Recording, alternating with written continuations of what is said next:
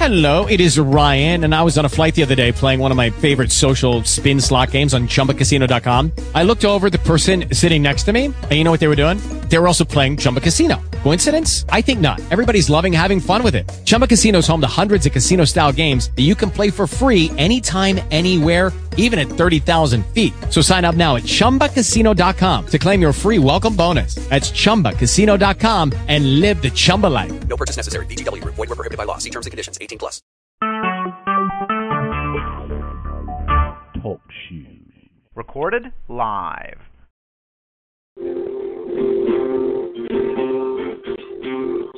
Down at the cross of my Savior down. Down where for from sin cross. There my heart Glory to Glory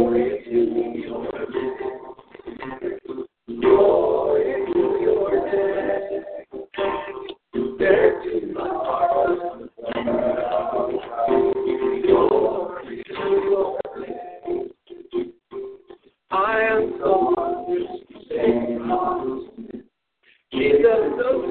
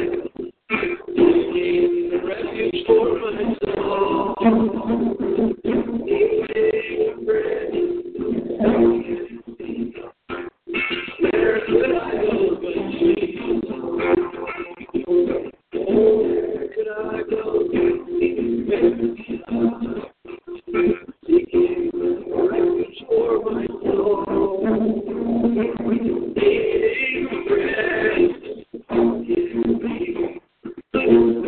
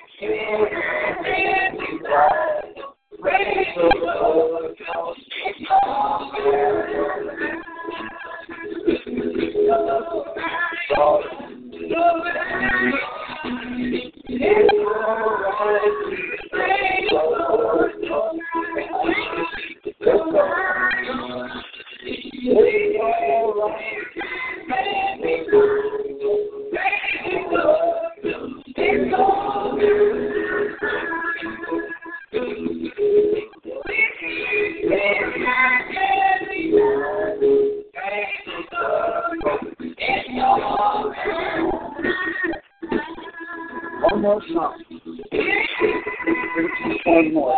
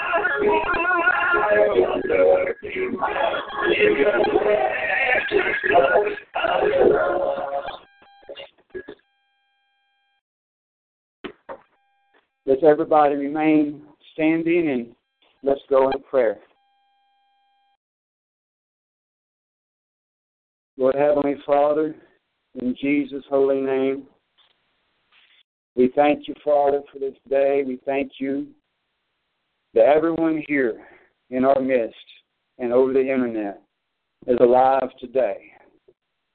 Lord, I could have been in prison, should have been in prison, could have died, should have died, but your mercy was upon me. You had greater things for us. We all could have died. We all could have been out in the world now. But you had greater plans for us. You have chosen us. You have brought us to you. You have called us by our name.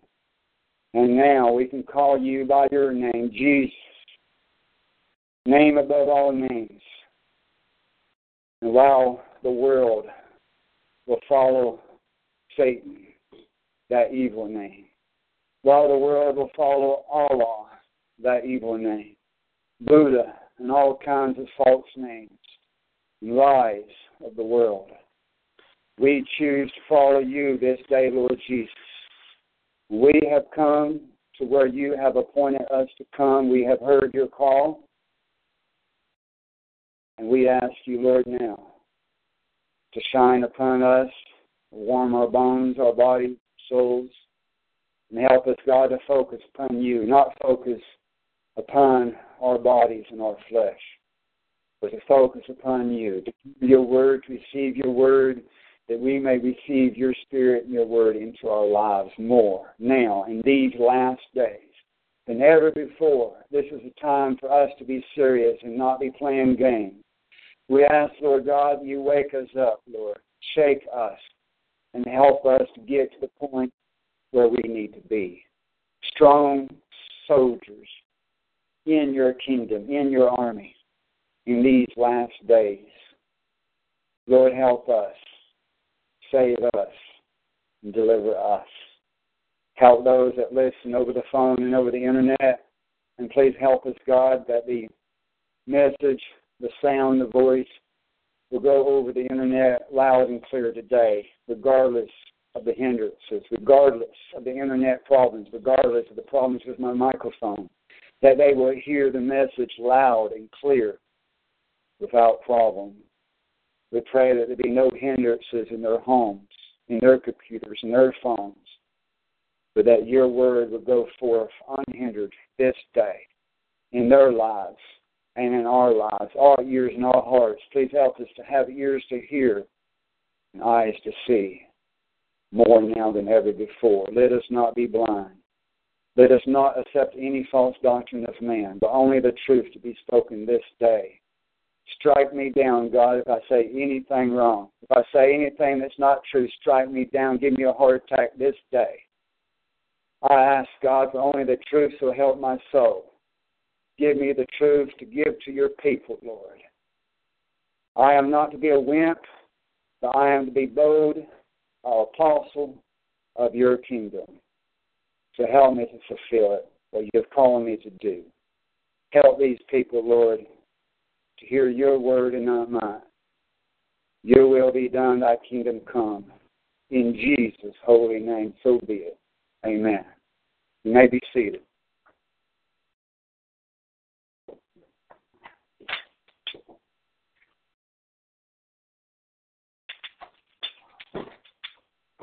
Okay, let's go to Romans 13.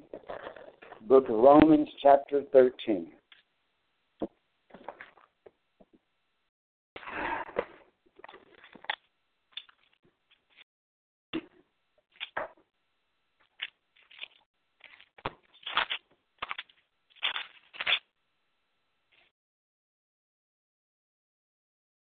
Romans chapter 13, starting in verse 1.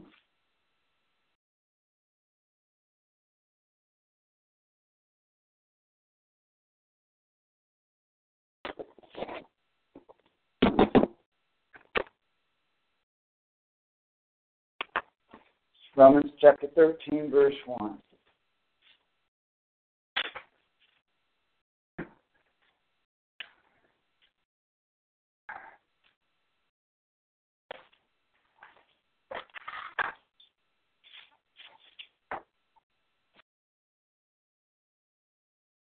God is so good.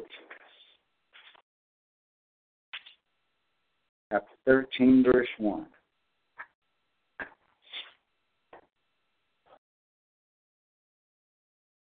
In Romans 13, verse 1, it says, Every person is to be in subjection to the governing authorities, for there is no authority except from God, and those which exist are established by God. It doesn't make any exception there. It's pretty complete that there is no authority except from God and those which, which exist are established by God.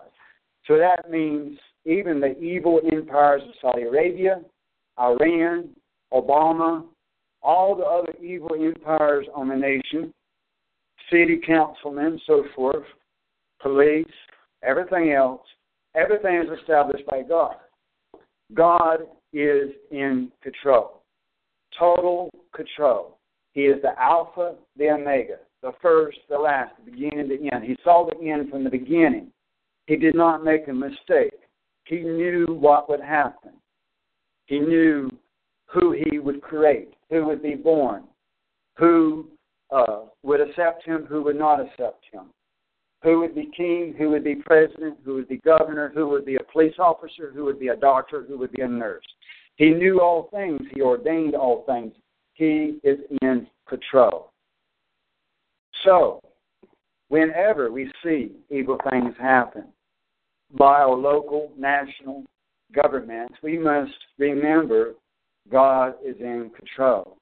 That He put these governments on this planet. You see how in Daniel's time they was under the Babylonian Empire. Now the Babylonian Empire was evil. The Babylonian Empire had all kinds of demonic doctrines false doctrines that was against God. But according to Scripture, God Himself brought King Nebuchadnezzar to power and kept him in power until the very day of his death. Then brought the next king and the next king and the next king, and all throughout the empires. The Media Persia Empire, the Iranian Empire, the Greek and Roman Empire. All these empires were evil, but God brought them in, appointed them to come to be. For a reason, for reason and for a time. So it don't matter if something's evil. If some, of course, it matters, but I'm saying that even if something's evil we don't like it, we detest it, it's got a reason to be there. We should resist evil. We shouldn't follow evil. We shouldn't allow evil into our hearts, into our minds. But the devil exists for a reason. The government exists for a reason. Obama is there for a reason. And God is in control. Obama will leave office when God is done with him. Now in verse 2 it says, Therefore, whoever resists authority has opposed the ordinance of God and they who have opposed will receive condemnation upon themselves. and when this was written, there was a group, a cult, a false religious group called the Zealots, Zealots, Zealots, something like that. And what they believed, partly, some of their doctrines was, is that they didn't want any of the Greek language to exist. They fought against the Greek language. They thought it was a pagan language they would only embrace the Syrian tongue. That is the only tongue they would embrace is the Syrian tongue. They fought against the Greek language, and they also fought against uh, the Roman government, the Greek government, and they thought that they, they that they they thought that they should not be subject to the laws of men. They thought that the only laws that they needed to follow, the only government they needed to follow is only God's, not man's. Excuse me, because still fighting a cold. But today there is a revival of that same cult. It's called the Hebrew Roots cult, and they have the same doctrine that they fight against the Greek language, The only language that they accept for the scriptures is the Syrian tongue. and they think that we should not follow the laws of man. My landlord is like that. He is what the Bible would call a devil. And there's a lot of people like that. A lot of not only the Hebrew cults, but a lot of people here in East Tennessee, the good old rebel boys, that they think we don't have to follow the laws of man. Only, only God. Not man, not obey police, not obey government, only God.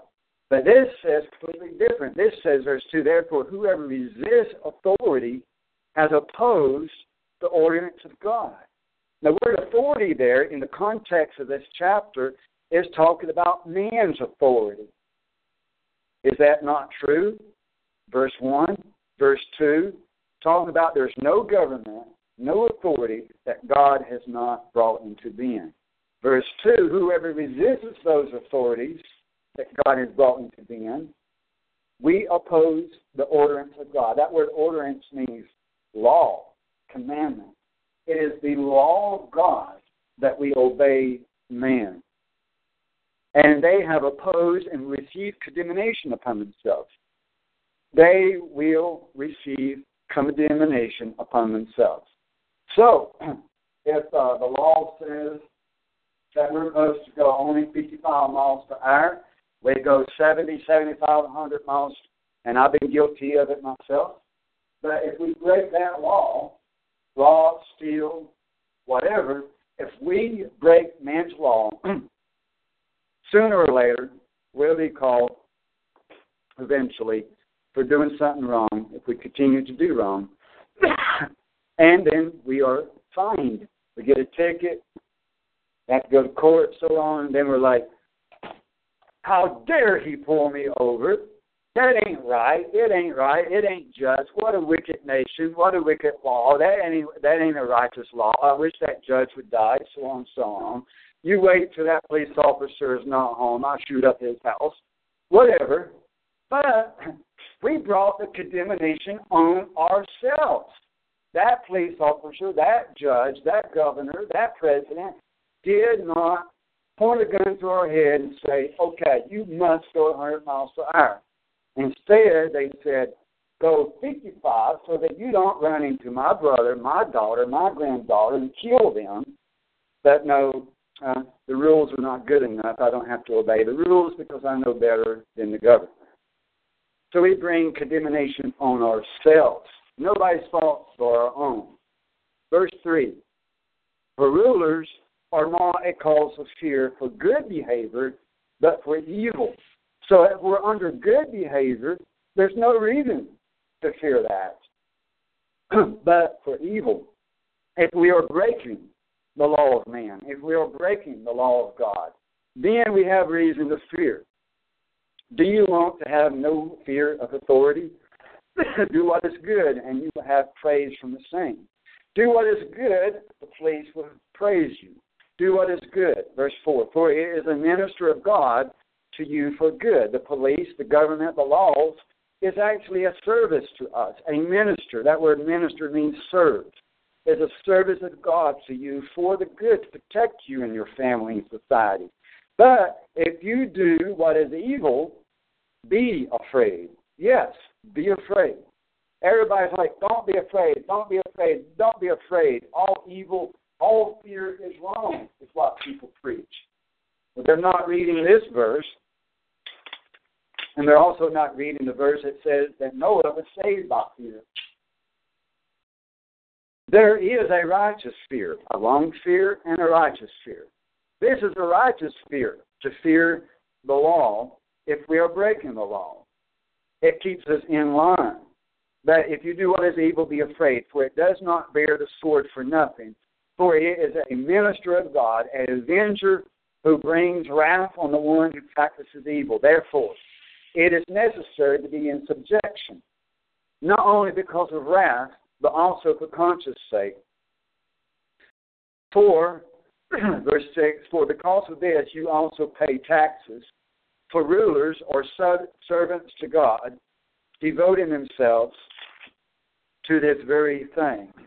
Render to all what is due them. Tax to whom tax is due. That means if you get an invoice, pay that tax.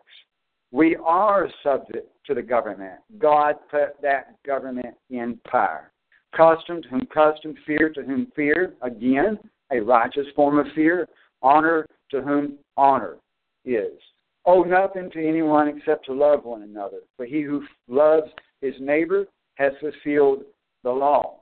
Now, to fulfill the law means to do away with the law or to fill it to the brim. The word fulfill is actually completely opposite of delete or do away with. It means to bring to fullness, fulfill the law. Verse 9 For this you shall not commit adultery, you shall not murder, you shall not steal, you shall not covet. So, these are the Ten Commandments. And if there is any other commandment, it is summed up in this saying, You shall love your neighbor as yourself. Love does no wrong to a neighbor, therefore, love is the fulfillment of the law. What does this mean? That all law, man's law and God's law, is there in order to love your neighbor. You don't want to run into your neighbor at 100 miles per hour. You don't want to rob your neighbor. You don't want to murder your neighbor because that you love your neighbor. So man's law or based on God's law, especially here in the United States. Our law originally was based on the Ten Commandments, and that is a fact of history. God did establish this nation. I don't care who was a Freemason. God established this nation. We are the tribes of Israel, and we have the blessings of Abraham, Isaac, and Jacob. God wants to use a donkey, let him use a donkey. He wants to use a Freemason, let him use a Freemason. This nation was established on the law of God, and God brought this nation into being. But now this nation has forsaken God, and this nation will be judged just like any nation will be judged because we have forsaken these laws. And man no longer cures, Americans no longer cure about these laws. The Bible says in the end times that love will wax cold, and that is so true. Now, people have no respect for themselves, their own lives, or the lives of others. That's why people can carelessly drive.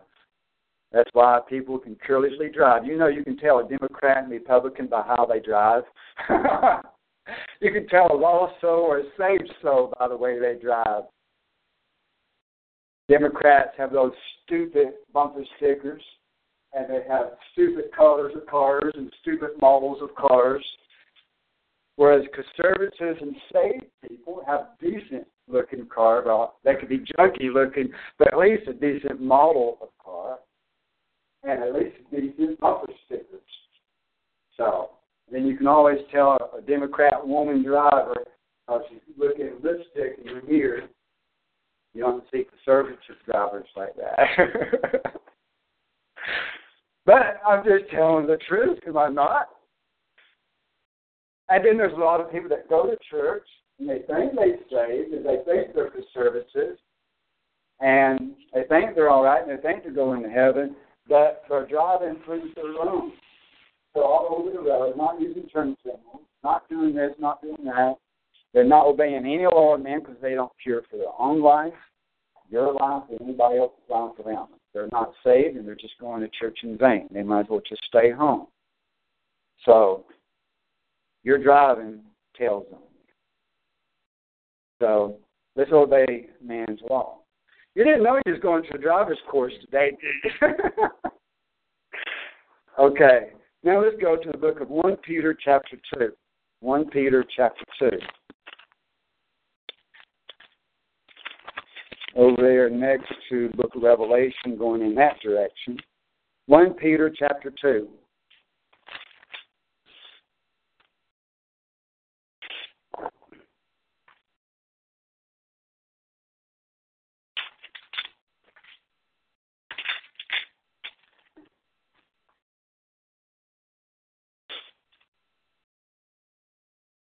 verse 13. 1 Peter 2, verse 13.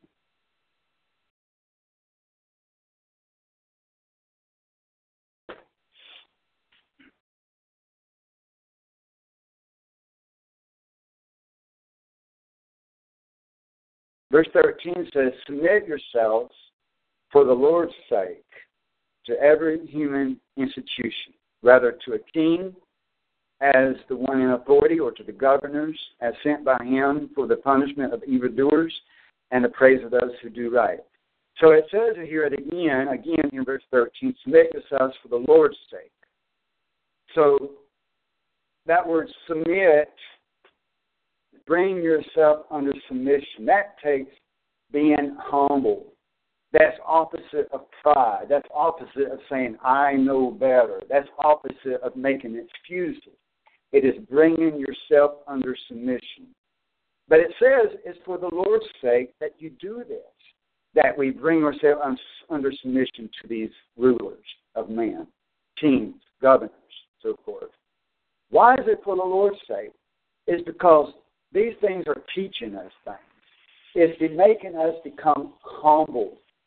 It's making us less proudful, less rebellious. It's getting us to everything on this earth is a model of what's in heaven. That you got your earthly king and then your godly king, your earthly judge and your earthly laws, then your godly judge and your earth, uh, godly laws. Everything here on earth is a model. And even your husband and wife family unit is a model of Christ and the bride. So everything we go through in this life, no matter how hard it is, how difficult it may be, how challenging it may be, is for a reason that God is in control, that God designed everything like a great architect, put every piece of the frame of the building together in the right place to bring us to where we need to be in line with God. So when we're in line with man's laws, it is bringing us, it is like a chiropractor. Man's laws are like a chiropractor to realign us to submitting ourselves to the Lord. So when a woman submits herself to her husband, it is to teach her to submit herself to God. When we submit ourselves to man's authority, it is teaching us to submit ourselves to God. So then, verse 14, or to the governor as sent by him for the punishment of evildoers and the praise of those who do right. 15, for such is the will of God that by doing right that you may silence the ignorance of foolish men. Act as free men and do not use your freedom as a covering for evil. In other words, do not use your freedom as a covering for evil. Don't say, by mercy and grace, I can do anything I want to do. By mercy and grace, I don't have to obey man's laws. And just because I'm under God's law, I don't have to obey man's laws. Yeah, we are free men in one sense, but do not use your freedom as a covering for wrong deeds or for breaking the law, but use it as bond slaves of God. Bond slaves of God. That word bond slave means that we are still under some kind of requirement, that we are still chained, we are still slaves to God. Paul said that he is a prisoner of God. Back in the Civil War, when the slaves were freed, some of them stayed with their masters because they loved, I'm not saying a whole lot did, but some of them stayed with their masters, the ones that treated them right, those that were Christian based, those that were Christian minded, those that treated their slaves with love and honor and respect and even taught them the Bible, that when they were free, they're like, no, I'll just stay here with you. And that's the way we are with God. We have free will to walk away anytime we want. But it's no, I'd rather stay with you. I'm chained to you. I am willing to be your slave. I'm willing to do anything you command me to do. It may hurt sometimes, it may be difficult sometimes, but I choose to stay chained to you. I will not serve any other. I am a bond slave of God. Verse 17 Honor all people, love the brotherhood, fear God, righteous fear, honor the king. Servants, be submissive to your masters with all respect. only not only to those who are good and gentle, but also to those who are unreasonable. So, even if it may seem nonsense to us to fasten our seatbelts, even though it may be nonsense for us to go 30 when the speed limit should be 45, even if it's unreasonable, we are to obey. Verse 19 For this finds favor if for the sake of conscience toward God a person bears up under sorrows and suffering unjustly, for what credit is there if, when you sin and are harshly treated, you endure it with patience? But if, when you do what is right and suffer for it, you patiently endured it, this finds favor with God. So you've got to always do what's right. You've got to always obey God. You've got to obey man. And if you suffer for doing what is right, God will reward you and give you favor. So these are examples of submitting to the law of God. I mean, to the law of man, that we may obey God. But now, let's go a little bit different direction now. Let's go to Acts chapter 5. Acts chapter 5. Matthew, Mark, Luke, and John, Acts. Or is it Romans, Acts? Uh, right after John, book of Acts. Acts chapter 5.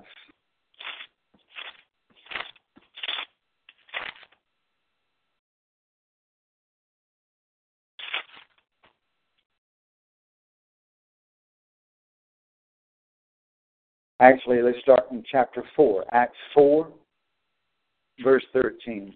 Acts 4, verse 13.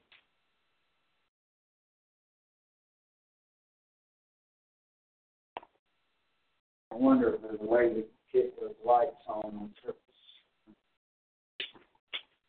No, they come on automatically at dark.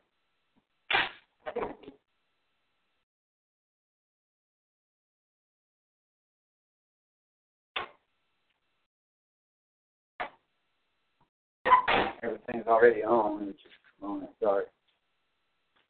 Acts 4, verse 13.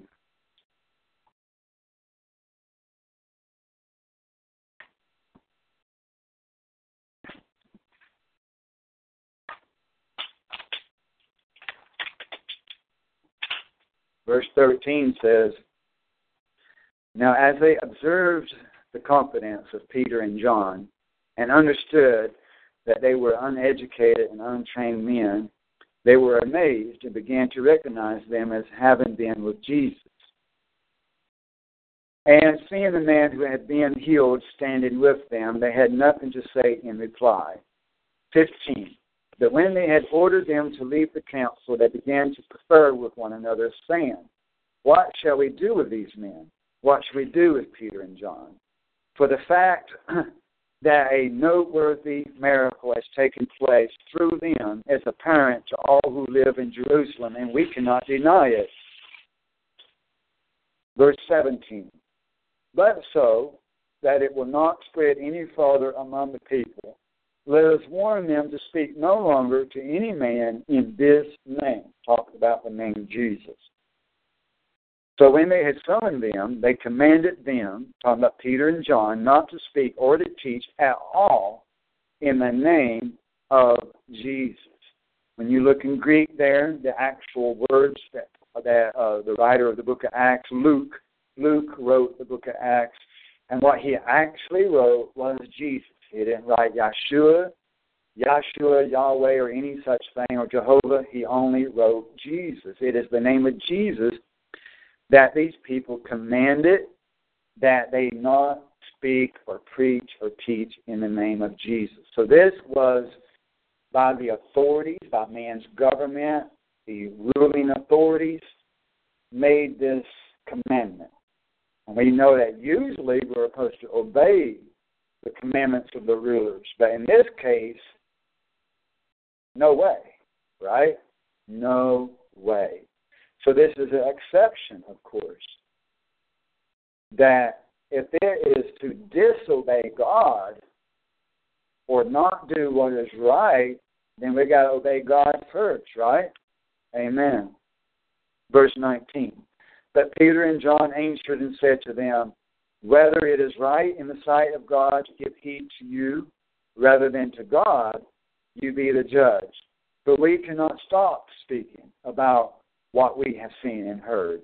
When they had threatened them further, they let them go, finding no basis on which to punish them, and on, on account of the people, because they were all glorifying God for what had happened.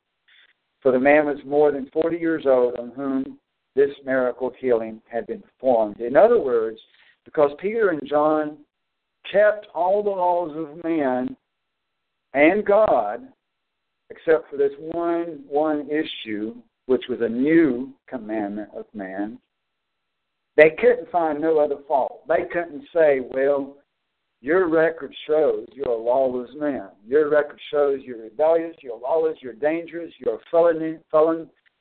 You know, we, they couldn't catch them on nothing else. They were obedient men. They couldn't find any other fault in them. So, favor was shown, and they let them go uh, at that point at least, but we know that they were in jail for the same thing at a different occurrence. Chapter 5, verse 27. Chapter 5, verse 27.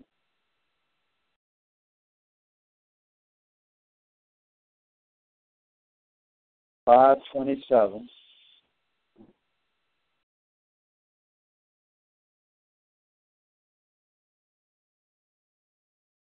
Acts chapter five, verse 27. When they had brought them, they stood before the council.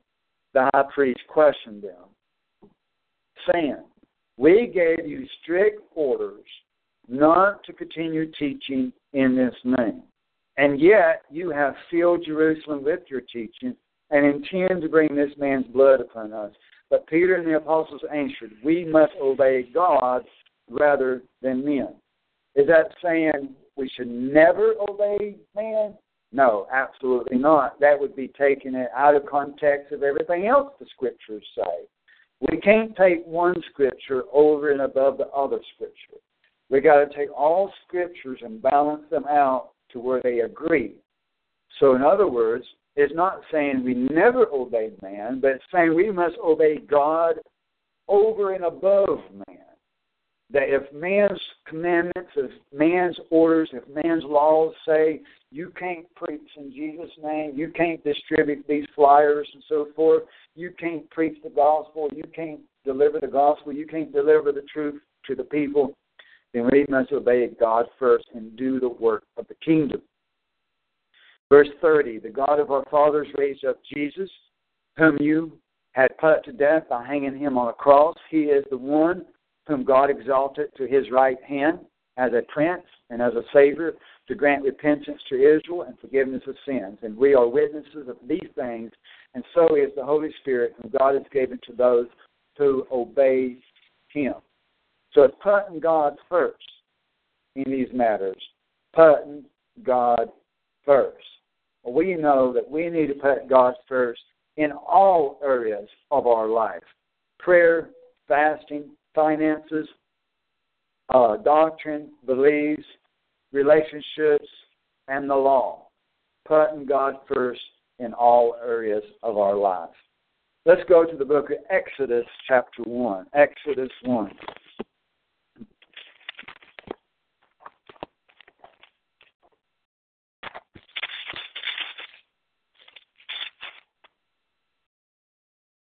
Verse 15.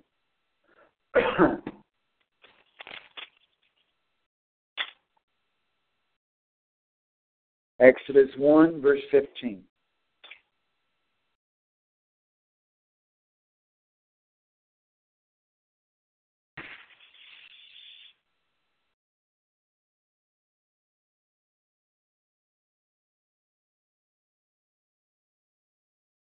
Verse 15 Then the king of Egypt spoke to the Hebrew midwives.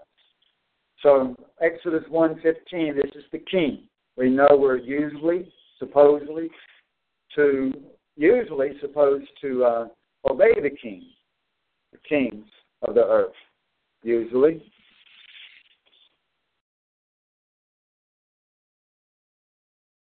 Then the king of Egypt spoke to the Hebrew midwives, one of whom was named uh, Shiphrah, and the other was named Puah. And he said, When you are helping the Hebrew women to give birth and see them upon the birth stool, if it is a son, then you shall put him to death. But if it's a daughter, then she shall live. But the midwives feared God and did not do as the king of Egypt had commanded them, but, but let the boys live. So the king of Egypt called for the midwives and said to them, Why have you done this thing and let the boys live? 19. The midwife said to Pharaoh, Because the Hebrew women are not as the Egyptian women, for they are uh, very vigorous and give birth before the midwife can get to them. So God was good to the midwives, and the people multiplied and became very mighty, because the midwives feared God. He established households for them.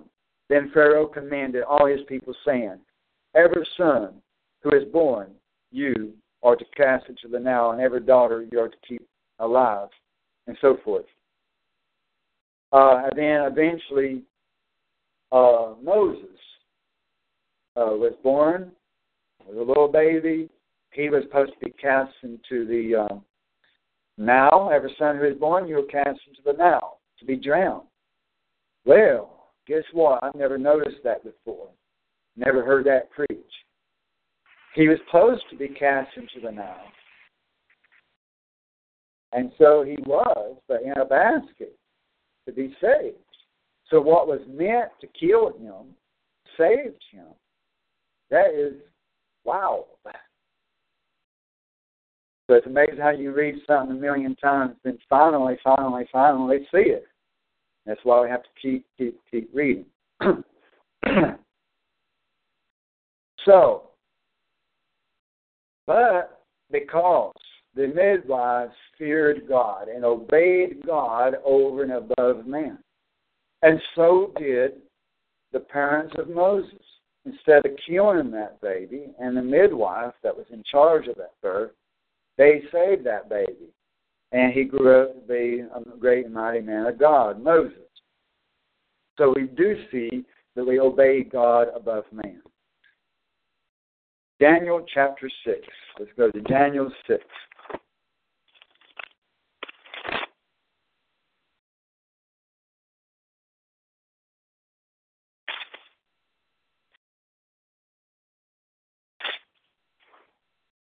Now, a while ago in the book of Acts, we was talking about that the the people, the rulers, said, "You shall not go out and preach in Jesus' name."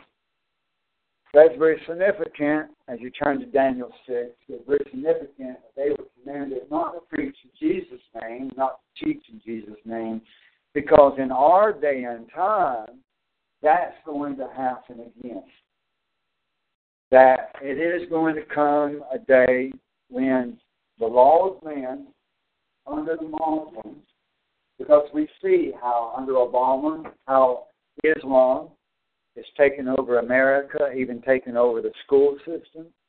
We see that with different governors, different congressmen as well. We see that across the world, in the United States and across the world. How that Islam is taking over. And everybody wants to be uh, very, uh, like, it will not happen. They will not take over. We'll fight to the death. We'll gather up a bunch of men, whatever. But, I mean, you got to deal eventually. These kings have armies, right? And we we can fight off we can fight off a few men you can shoot and kill a few men that come after you, but eventually there will be a whole army that you can't fight off and a whole tank that you can't fight off. So it don't do no good to kill a few men. It's coming a day when we're going to have to submit ourselves to the rulers, even the unrighteous rulers. But even then, we have to obey God and not man when it comes to, you know, if they say you can't preach in Jesus' name. That day is coming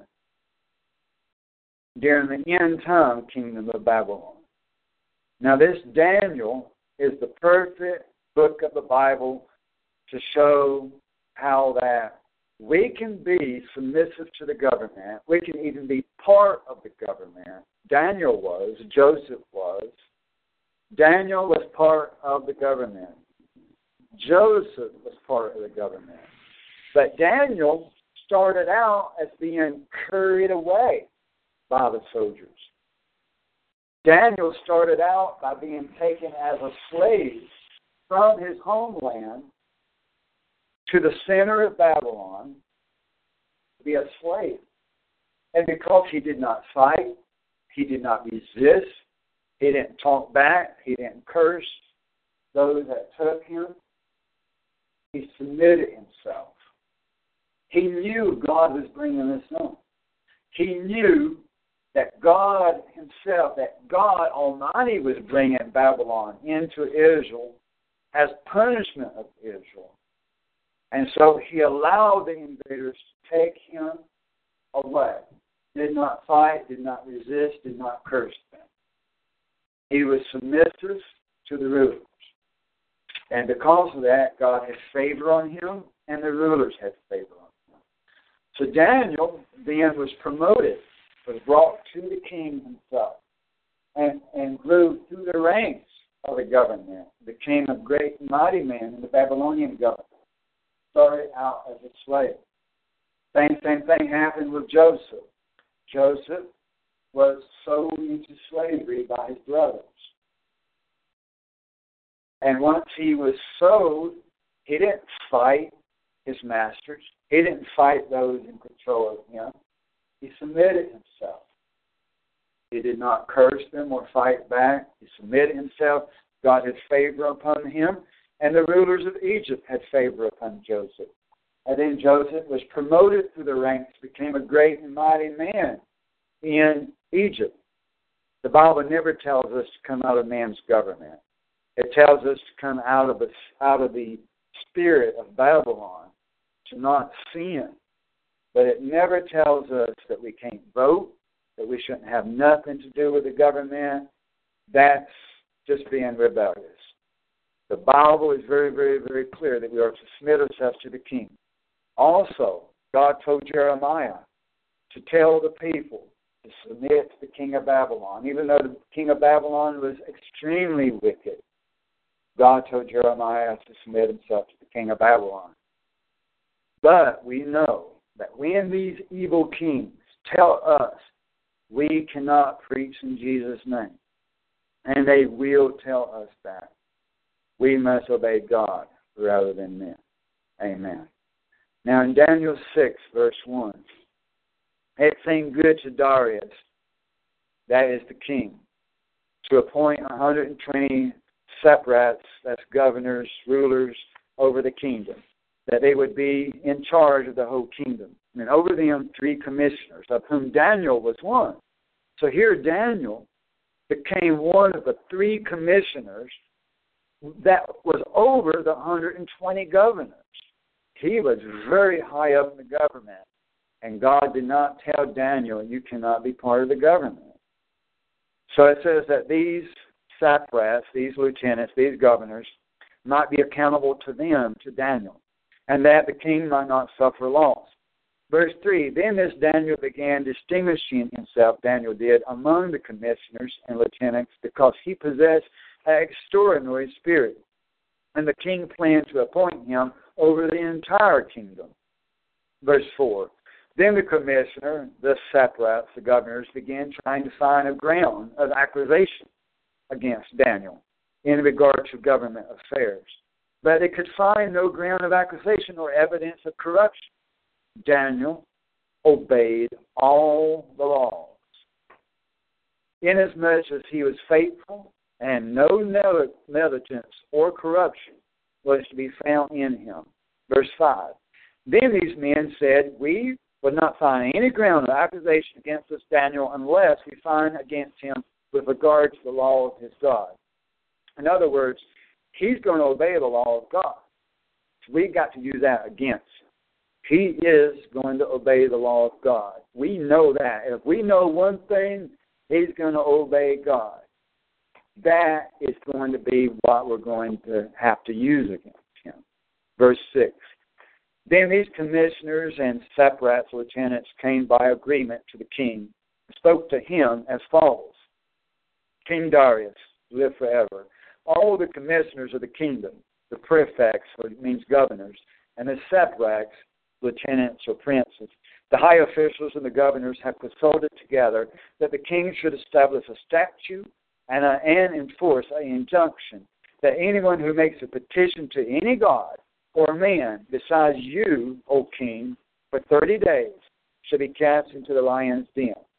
Now, O king, establish the injunction and sign the document so that it may not be changed according to the law of the Medes and Persia, Persia meaning Iran. This was the kingdom of Iran, who was over Israel at the time, which may not be revoked. Therefore, King Darius signed this document, that is the injunction. Now, when Daniel knew that the document was signed, he entered his house. Now, in his roof chamber, he had windows open toward Jerusalem.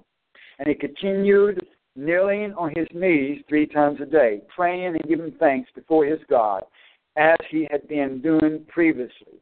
Then these men came by agreement and found Daniel making petition and supplication before his God. And then they approached the king. We know the rest of the story is that Daniel was thrown into the lion's den because that he was found praying. When the law had been signed, a new law, a new law had been signed by the king of Iran, saying, No man can pray except for to the king, to that human king. Well, Daniel wasn't going to obey that ridiculous law. Not only was it wrong and wicked and unjust, it came in direct conflict of obeying God and obeying the first commandment that we should have no other God before me. We have to keep the Ten Commandments. Amen. People will fight, yell, scream, and march down the streets to keep the Ten Commandments, but they don't or to to to display the Ten Commandments, but people don't want to obey the Ten Commandments. But Daniel obeyed the Ten Commandments even to the point to where he was thrown into the lion's den. The day is coming the only prayers that we will be allowed will not be in Jesus' name, but only prayers that will be allowed in the end time kingdom of Babylon is prayers to the son of perdition, the one they call the Antichrist. The only one that you will be allowed to preach in his name is in the name of Yeshua, Yahweh, Jehovah, all these false names. But Jesus' name will be outlawed. You will be beheaded for saying Jesus. And you will be beheaded if you are found praying to Jesus. But if you pray to any of the fake names, if you pray to the Pope, if you pray to the son of perdition, the Antichrist, the president of Syria, he is the one they call the Antichrist. That will be fulfilled. It will be proven. It is already proven in the Scripture. It's so clear in Scripture. It calls him the Assyrian. It never calls him the Roman. It never calls him the European. It never calls him the American. It never calls him the Israeli. It always calls him the Assyrian.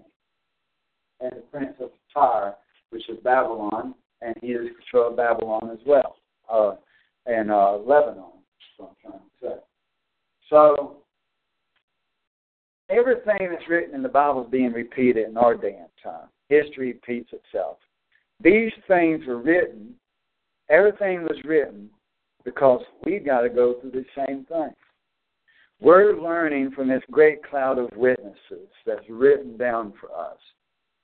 They, when they tell us that we can't pray to Jesus, but we have to pray only to the Pope and Assad, we have to pray only to, to the human king, then no way are we going to obey that.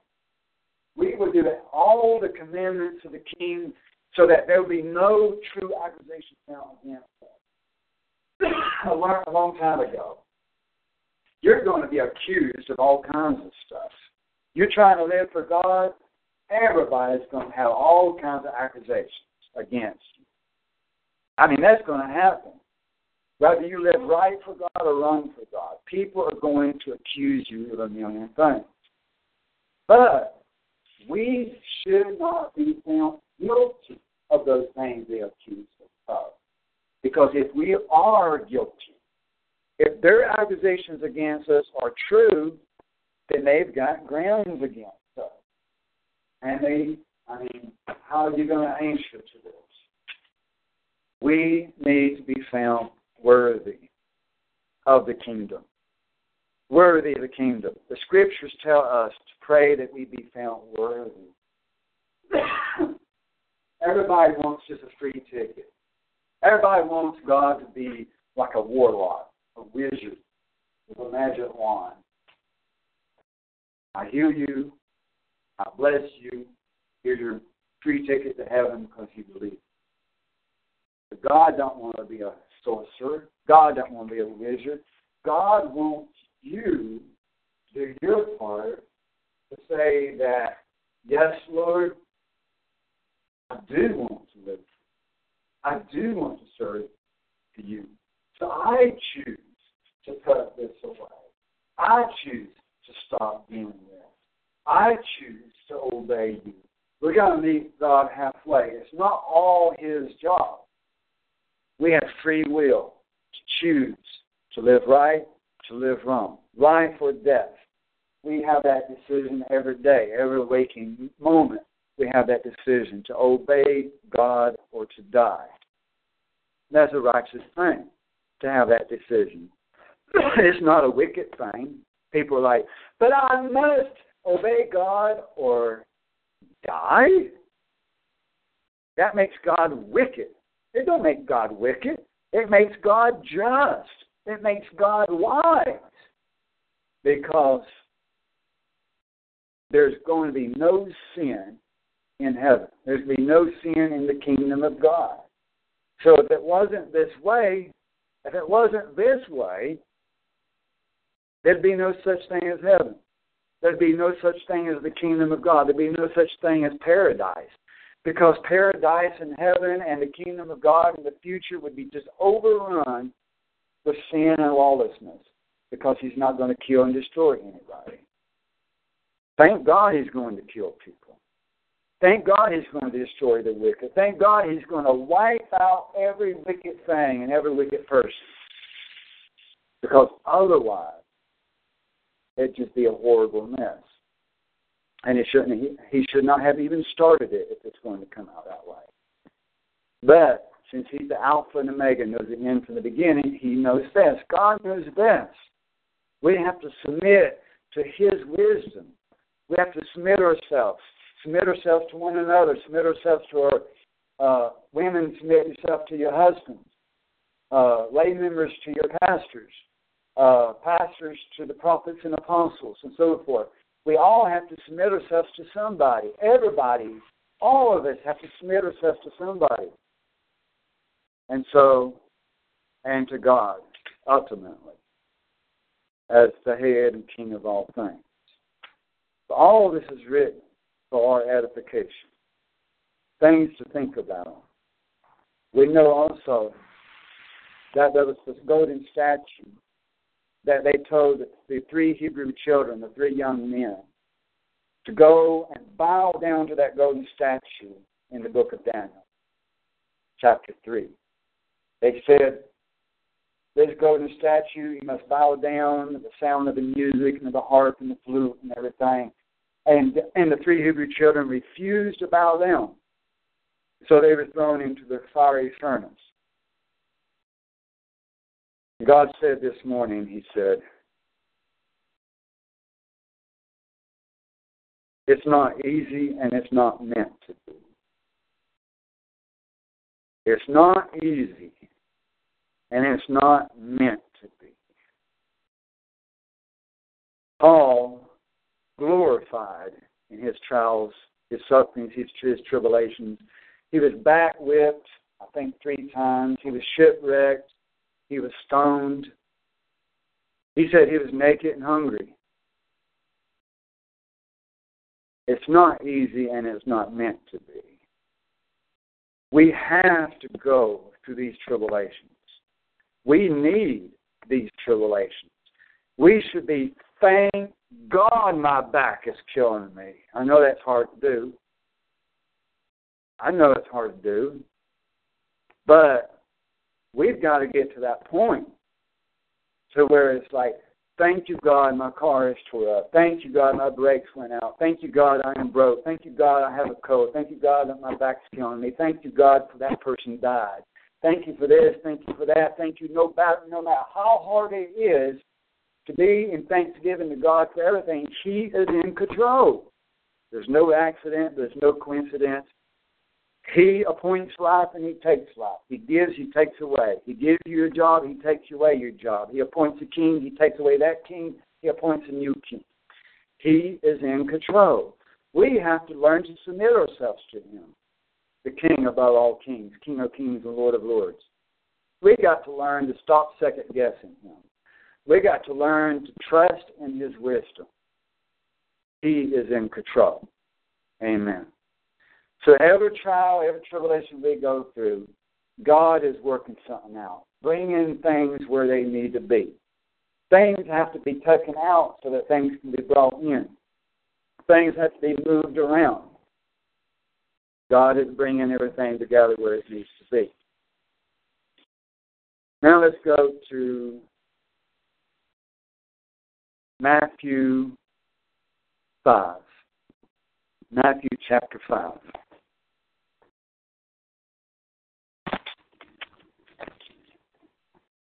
verse 10. Matthew 5, verse 10.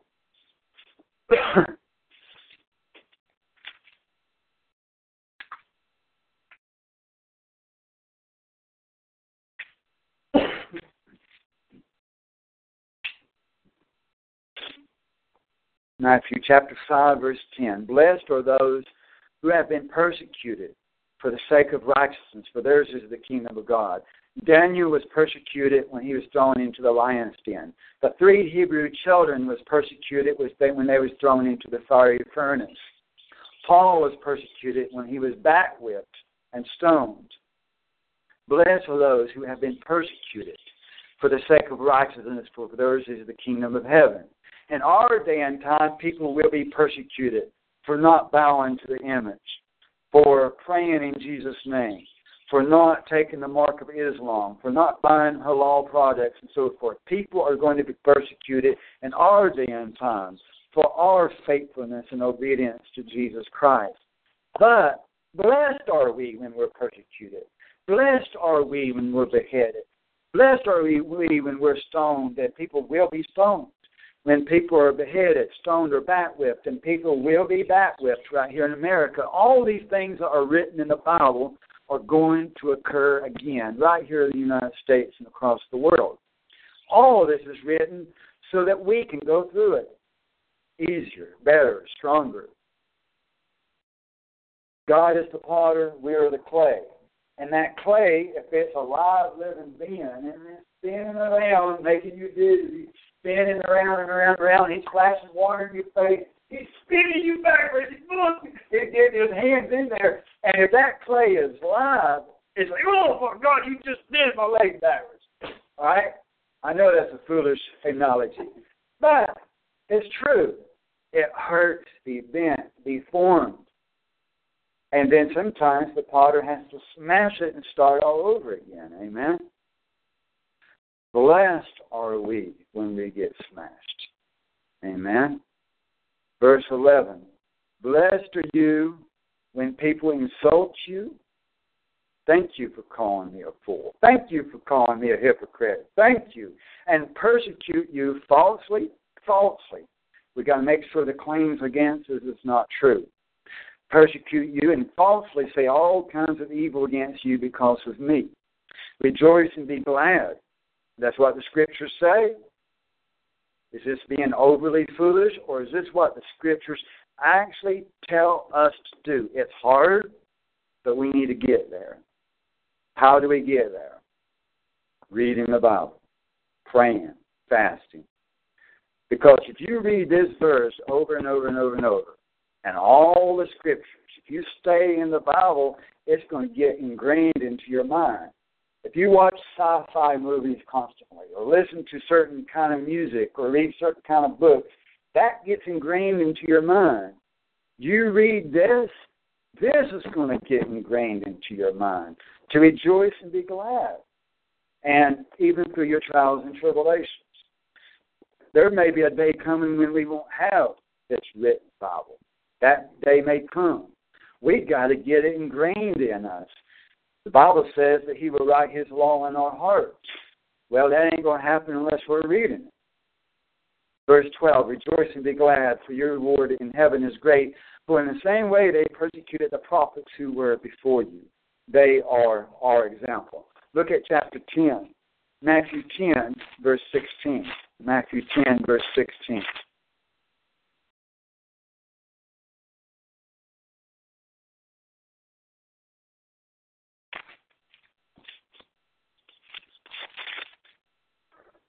Matthew chapter 10, verse 16. Behold, I send you out as sheep in the midst of woods.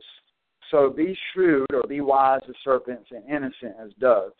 But beware of men, for they will hand you over to the courts and scourge you, meaning back with you, in their synagogues. That means in the church. In the synagogue. And this is going to happen again in the churches, in the mosque, and in the Jewish synagogues, people, followers of Jesus Christ in end time, will be backwhipped in the church buildings. Watch and see. Because we refuse to give up the name of Jesus. Because we refuse to give up the truth. We refuse to believe Babylonian doctrines. We refuse to partake in their customs and traditions of men. They're going to backwhip true Christians in the synagogues. The synagogue is a Jewish church building. So in the end times, these Jewish church buildings are going to be following their Messiah, their end time Messiah, who is going to be the president of Syria. Muslims will follow him because he's Muslim. Jews will follow him because in his blood, he is Jewish. And because he will be raising the dead, healing the sick, and allowing the Jewish people to continue uh, the old covenant doctrines of circumcision, clean and unclean meats, all of that, all of that's part of Islam. So the Jews are going to fall right in there and follow him in the synagogue they will bring the true followers of Jesus Christ into the synagogue. Beware of the Judaizers. Beware of the Hebrew roots. Beware of the old covenant people. Beware of those of the circumcision, of the circumcision. Verse 18. And you will even be brought before governors and kings, like Daniel was, for my sake, as a testimony to them and to the Gentiles. Verse 19.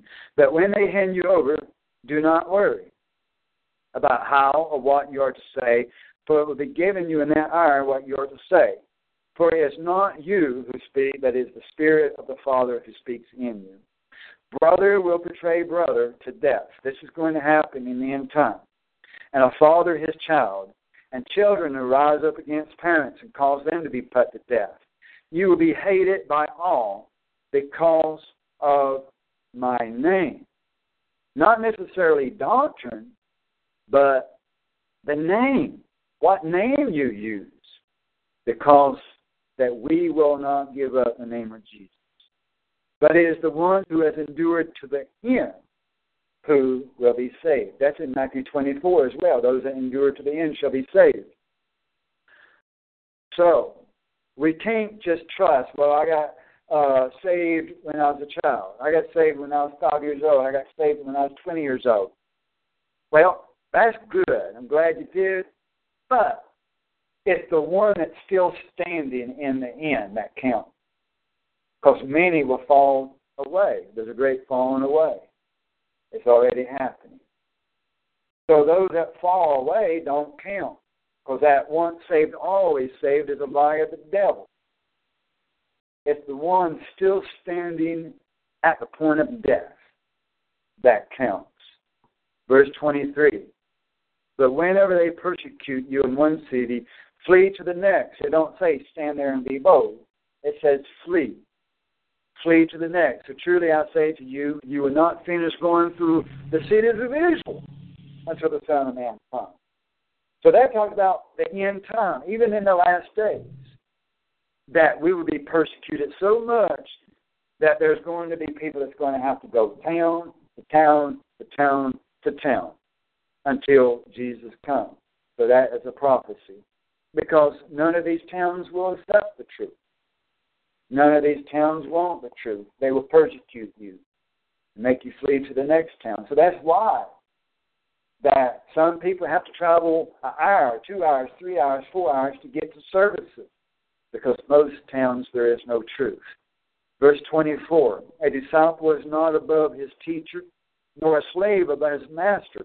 It is enough uh, for the disciple that he become like his teacher and the slave like his master. If they call the head of the house Beelzebub, the devil, how much more will they malign the members of his household? Therefore, do not fear them, for there's nothing concealed that will not be revealed, or hidden that will not be known. What I tell you in the darkness, which a better translation would be what I tell you in secret, speak in the light, and what you hear whispered in your ear, proclaim upon the housetops. Verse 28. Do not fear those who kill the body, but are unable to kill the soul, but rather fear him, Jesus is talking about, here who is able to destroy both the soul and the body in hell. So why are we being taught by all of man's churches that it is impossible to destroy the soul? That if we go to hell, we burn forever and ever and ever and ever. But that soul will never be destroyed. That soul will never die. That soul will never perish. It will always exist like God exists. Because they're teaching your God.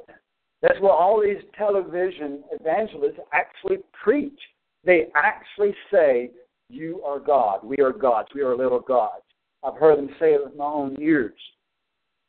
Paula White, Benny Hinn, Joyce Meyers, all these, out of their own mouths, they say, We are God. We are little gods because they're preparing the people to see a human man who's claiming to be God. That's why they're preaching this. But we are not like God. We do not have an immoral soul. The Bible says there's only one that has an immoral soul. That's what the Bible says. So why are we allowing religion and doctrine and, and ministers that don't even know the Bible to ingrain into our hearts, our minds, our doctrine, our belief that we are immoral like God? God can crush us. God can destroy us. We are worms. God can destroy the wicked. God is sovereign. He is able to destroy both soul and body in hell. Do we believe this scripture or don't? Do we believe it or do we believe man? Do we believe man above God or do we believe this scripture above man? Amen. Verse 29. Are not two sparrows sold for a cent, and yet not one of them will fall to the ground apart from your Father without his knowledge, he's talking about. Verse 30.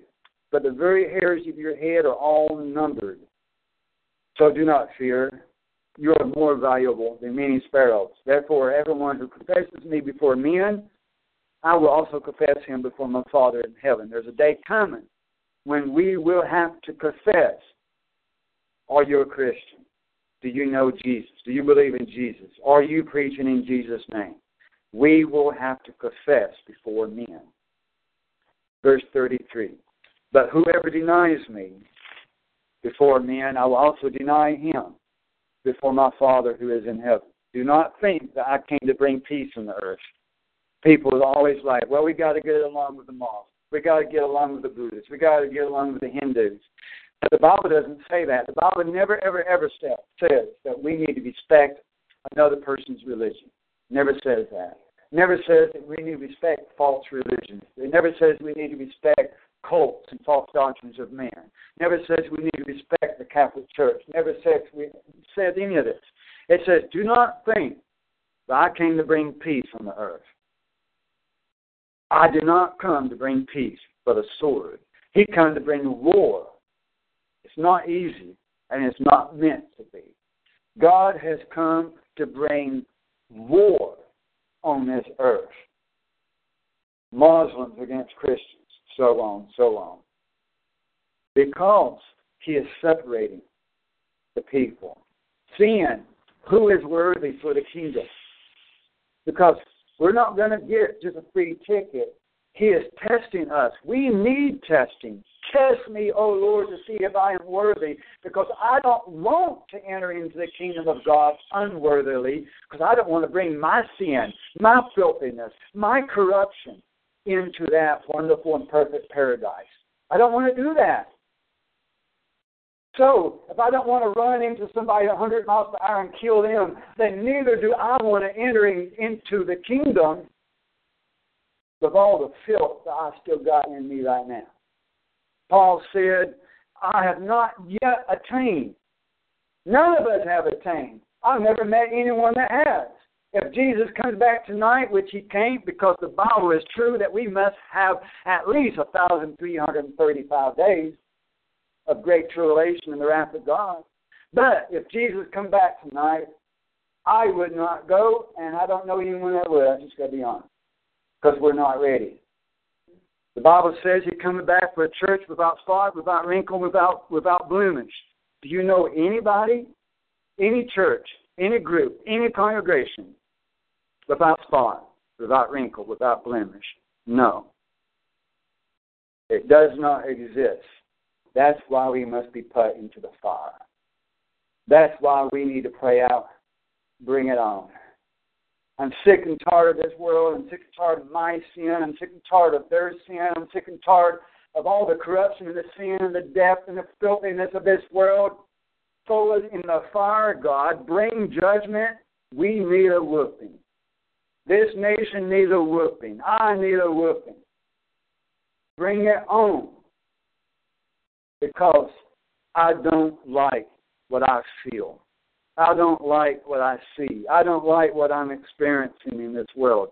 Try me, purify me, and get me where I need to be.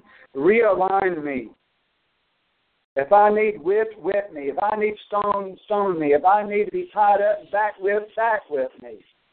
Get me where I need to be to where I can get in that kingdom and be without spot, without wrinkle, without blemish, so I don't bring my filthiness in there to destroy that kingdom. Amen. Praise God. Now look at verse 34. Do not think that I came to bring peace on the earth. I did not come to bring peace, but a sword. I came to set a man against his father. God did this. Why are we always giving the devil credit for everything? Devil did this. Devil did that. Devil destroyed my family. Devil destroyed my marriage. Devil did this. Devil did not. Bible says God did it. The devil was not in control. Stop giving the devil the credit for everything. God did this. But I came to set a man against his father, and a daughter against her mother, and a daughter-in-law against her mother-in-law, and a man's enemies would be the members of his own household. God did this because he's separating the people. He's seeing who is worthy of my kingdom and getting us there so we can be worthy of his kingdom. Verse 37. He who loves father or mother more than me is not worthy of me. But yet people today are like, I love my children. I love my parents so much that nothing, not even God, will separate us. That's they might not say those words, but that's what's in their heart. They put their own children, their own parents, their own husbands, their own wives, their own boyfriends, their own girlfriends, their cars, their money, their jobs, their careers, their houses, their lands, their sports. The line just goes on and on and on of what they put before God. He who loves father or mother more than me is not worthy of me. He don't need to be into the kingdom. He who loves son or daughter more than me is not worthy of me. Yes, we need to love these people, that God needs to come first.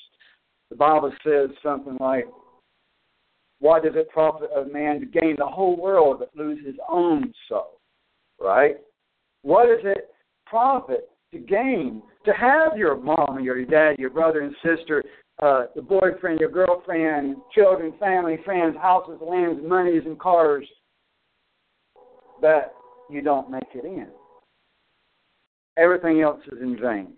Verse 38 And he who does not take his cross and follow after me is not worthy of me. You got to take your cross. Cross is heavy, cross is bloody. The cross has splinters in it. Cross is a difficult thing. It's not easy and it's not meant to be. Thank God for the cross. Amen. Thank God Jesus died. Thank God Jesus bled. Do we know what we're saying?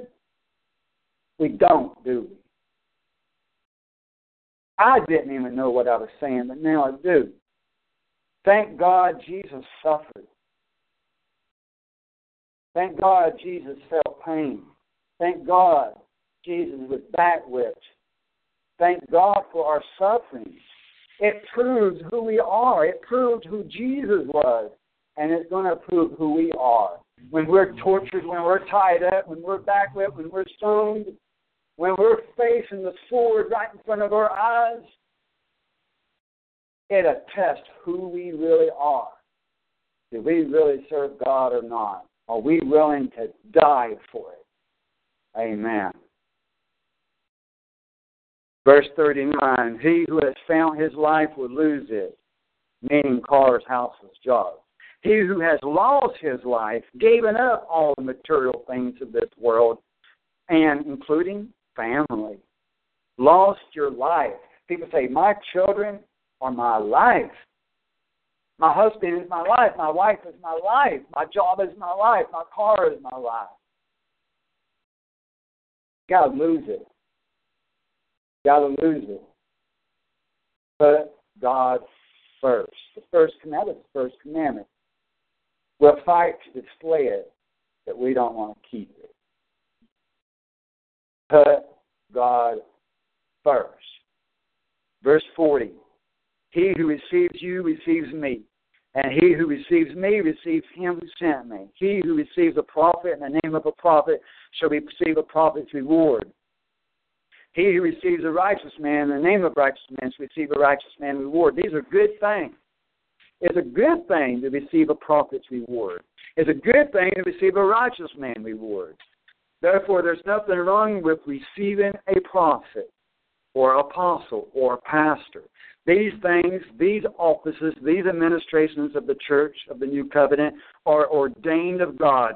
God has ordained this government of the church for the edifying edification of the saints until we all come into unity of doctrine. We need teachers. Yes, we can study, we can study, we can study, we can pray, we can fast, we can figure it out for ourselves, but we also need somebody to just kind of say, here's the scripture, there's the scripture.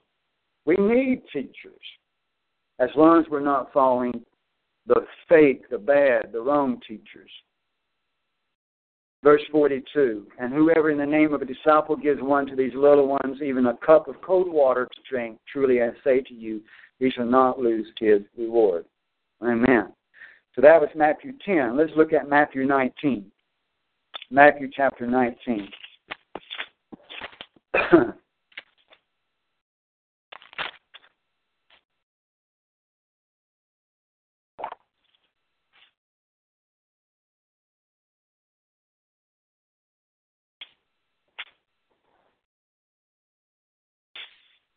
Matthew 19, verse 27.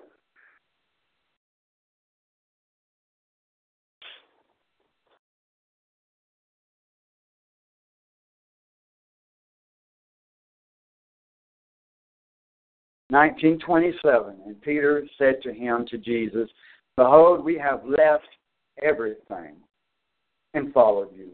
They left family, friends, jobs. They left everything. They took up their cross and followed Jesus and followed you, what then will there be for us? 28. And Jesus said to them, Truly I say to you, that you who have followed me in the regeneration in another life, when the Son of Man will sit on his glorious throne, you also shall sit upon the twelve thrones, judging the twelve tribes of Israel. And everyone who has left houses, or brothers, or sisters, or father, or mother, or children, people who have actually left their kids or farms for my name's sake, for God, putting God first, even above flesh and blood, will receive many times as much and will inherit eternal life. Now, that is sincerity of following God. To put God so much first that there are people and will be people to leave husbands, wives, children, parents. That is worthy of the kingdom. Amen. Those are the kind of people he's coming back for. Amen. Look at chapter 24, Matthew 24. Matthew 24, verse 19. Verse 9, I mean, Matthew 24, verse 9. Matthew 24, verse 9. We're almost done. 24, verse 9.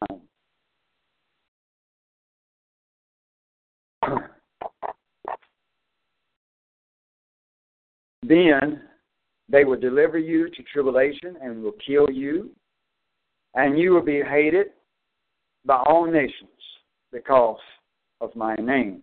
Again, it's the name that is really going to test us as well. And that's why there's so much out there trying to get us away from that name. The devil's trying to steal our soul. He's trying to kill us by giving us all kinds of bad names, fake names, wrong names. There's only one name under heaven by which man may be saved, and it is the name of Jesus. Amen. Let's go to the book of Luke. Luke 18, and this is the final verse. Luke 18.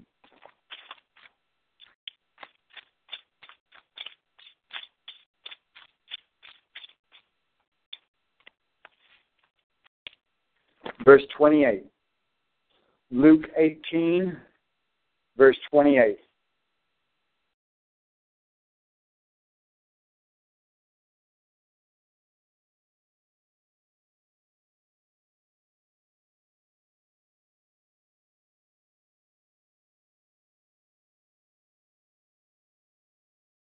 Peter said, Behold, we have left our homes and followed you. And he said to them, Truly, I say to you, there is no one who has left house or wife or brothers or parents or children for the sake of the kingdom of God who will not receive many times as much at this time and in the age to come eternal life. So repeatedly the scriptures talk about putting God first, putting the kingdom of God first, putting our eternal fate, our soul, over and above flesh and blood, friends, family.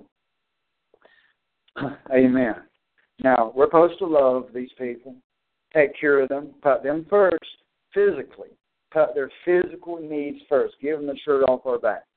But when it comes to our soul, we put the law of God above the law of man and the spirit over the flesh. Amen. All this in Jesus' name. So be it. Let me turn the internet off, and then we'll have questions and answers. We'll have a meal. We'll have fellowship. We just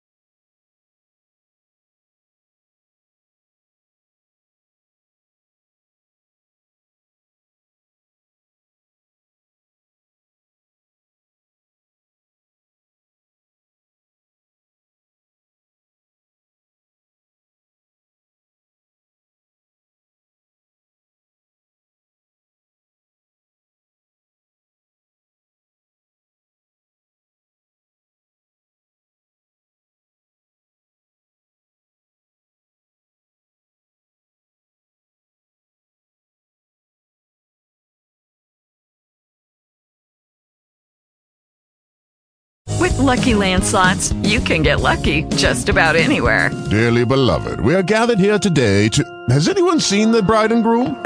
Sorry, sorry, we're here. We were getting lucky in the limo and we lost track of time. No, LuckyLand Casino, with cash prizes that add up quicker than a guest registry. In that case, I pronounce you lucky.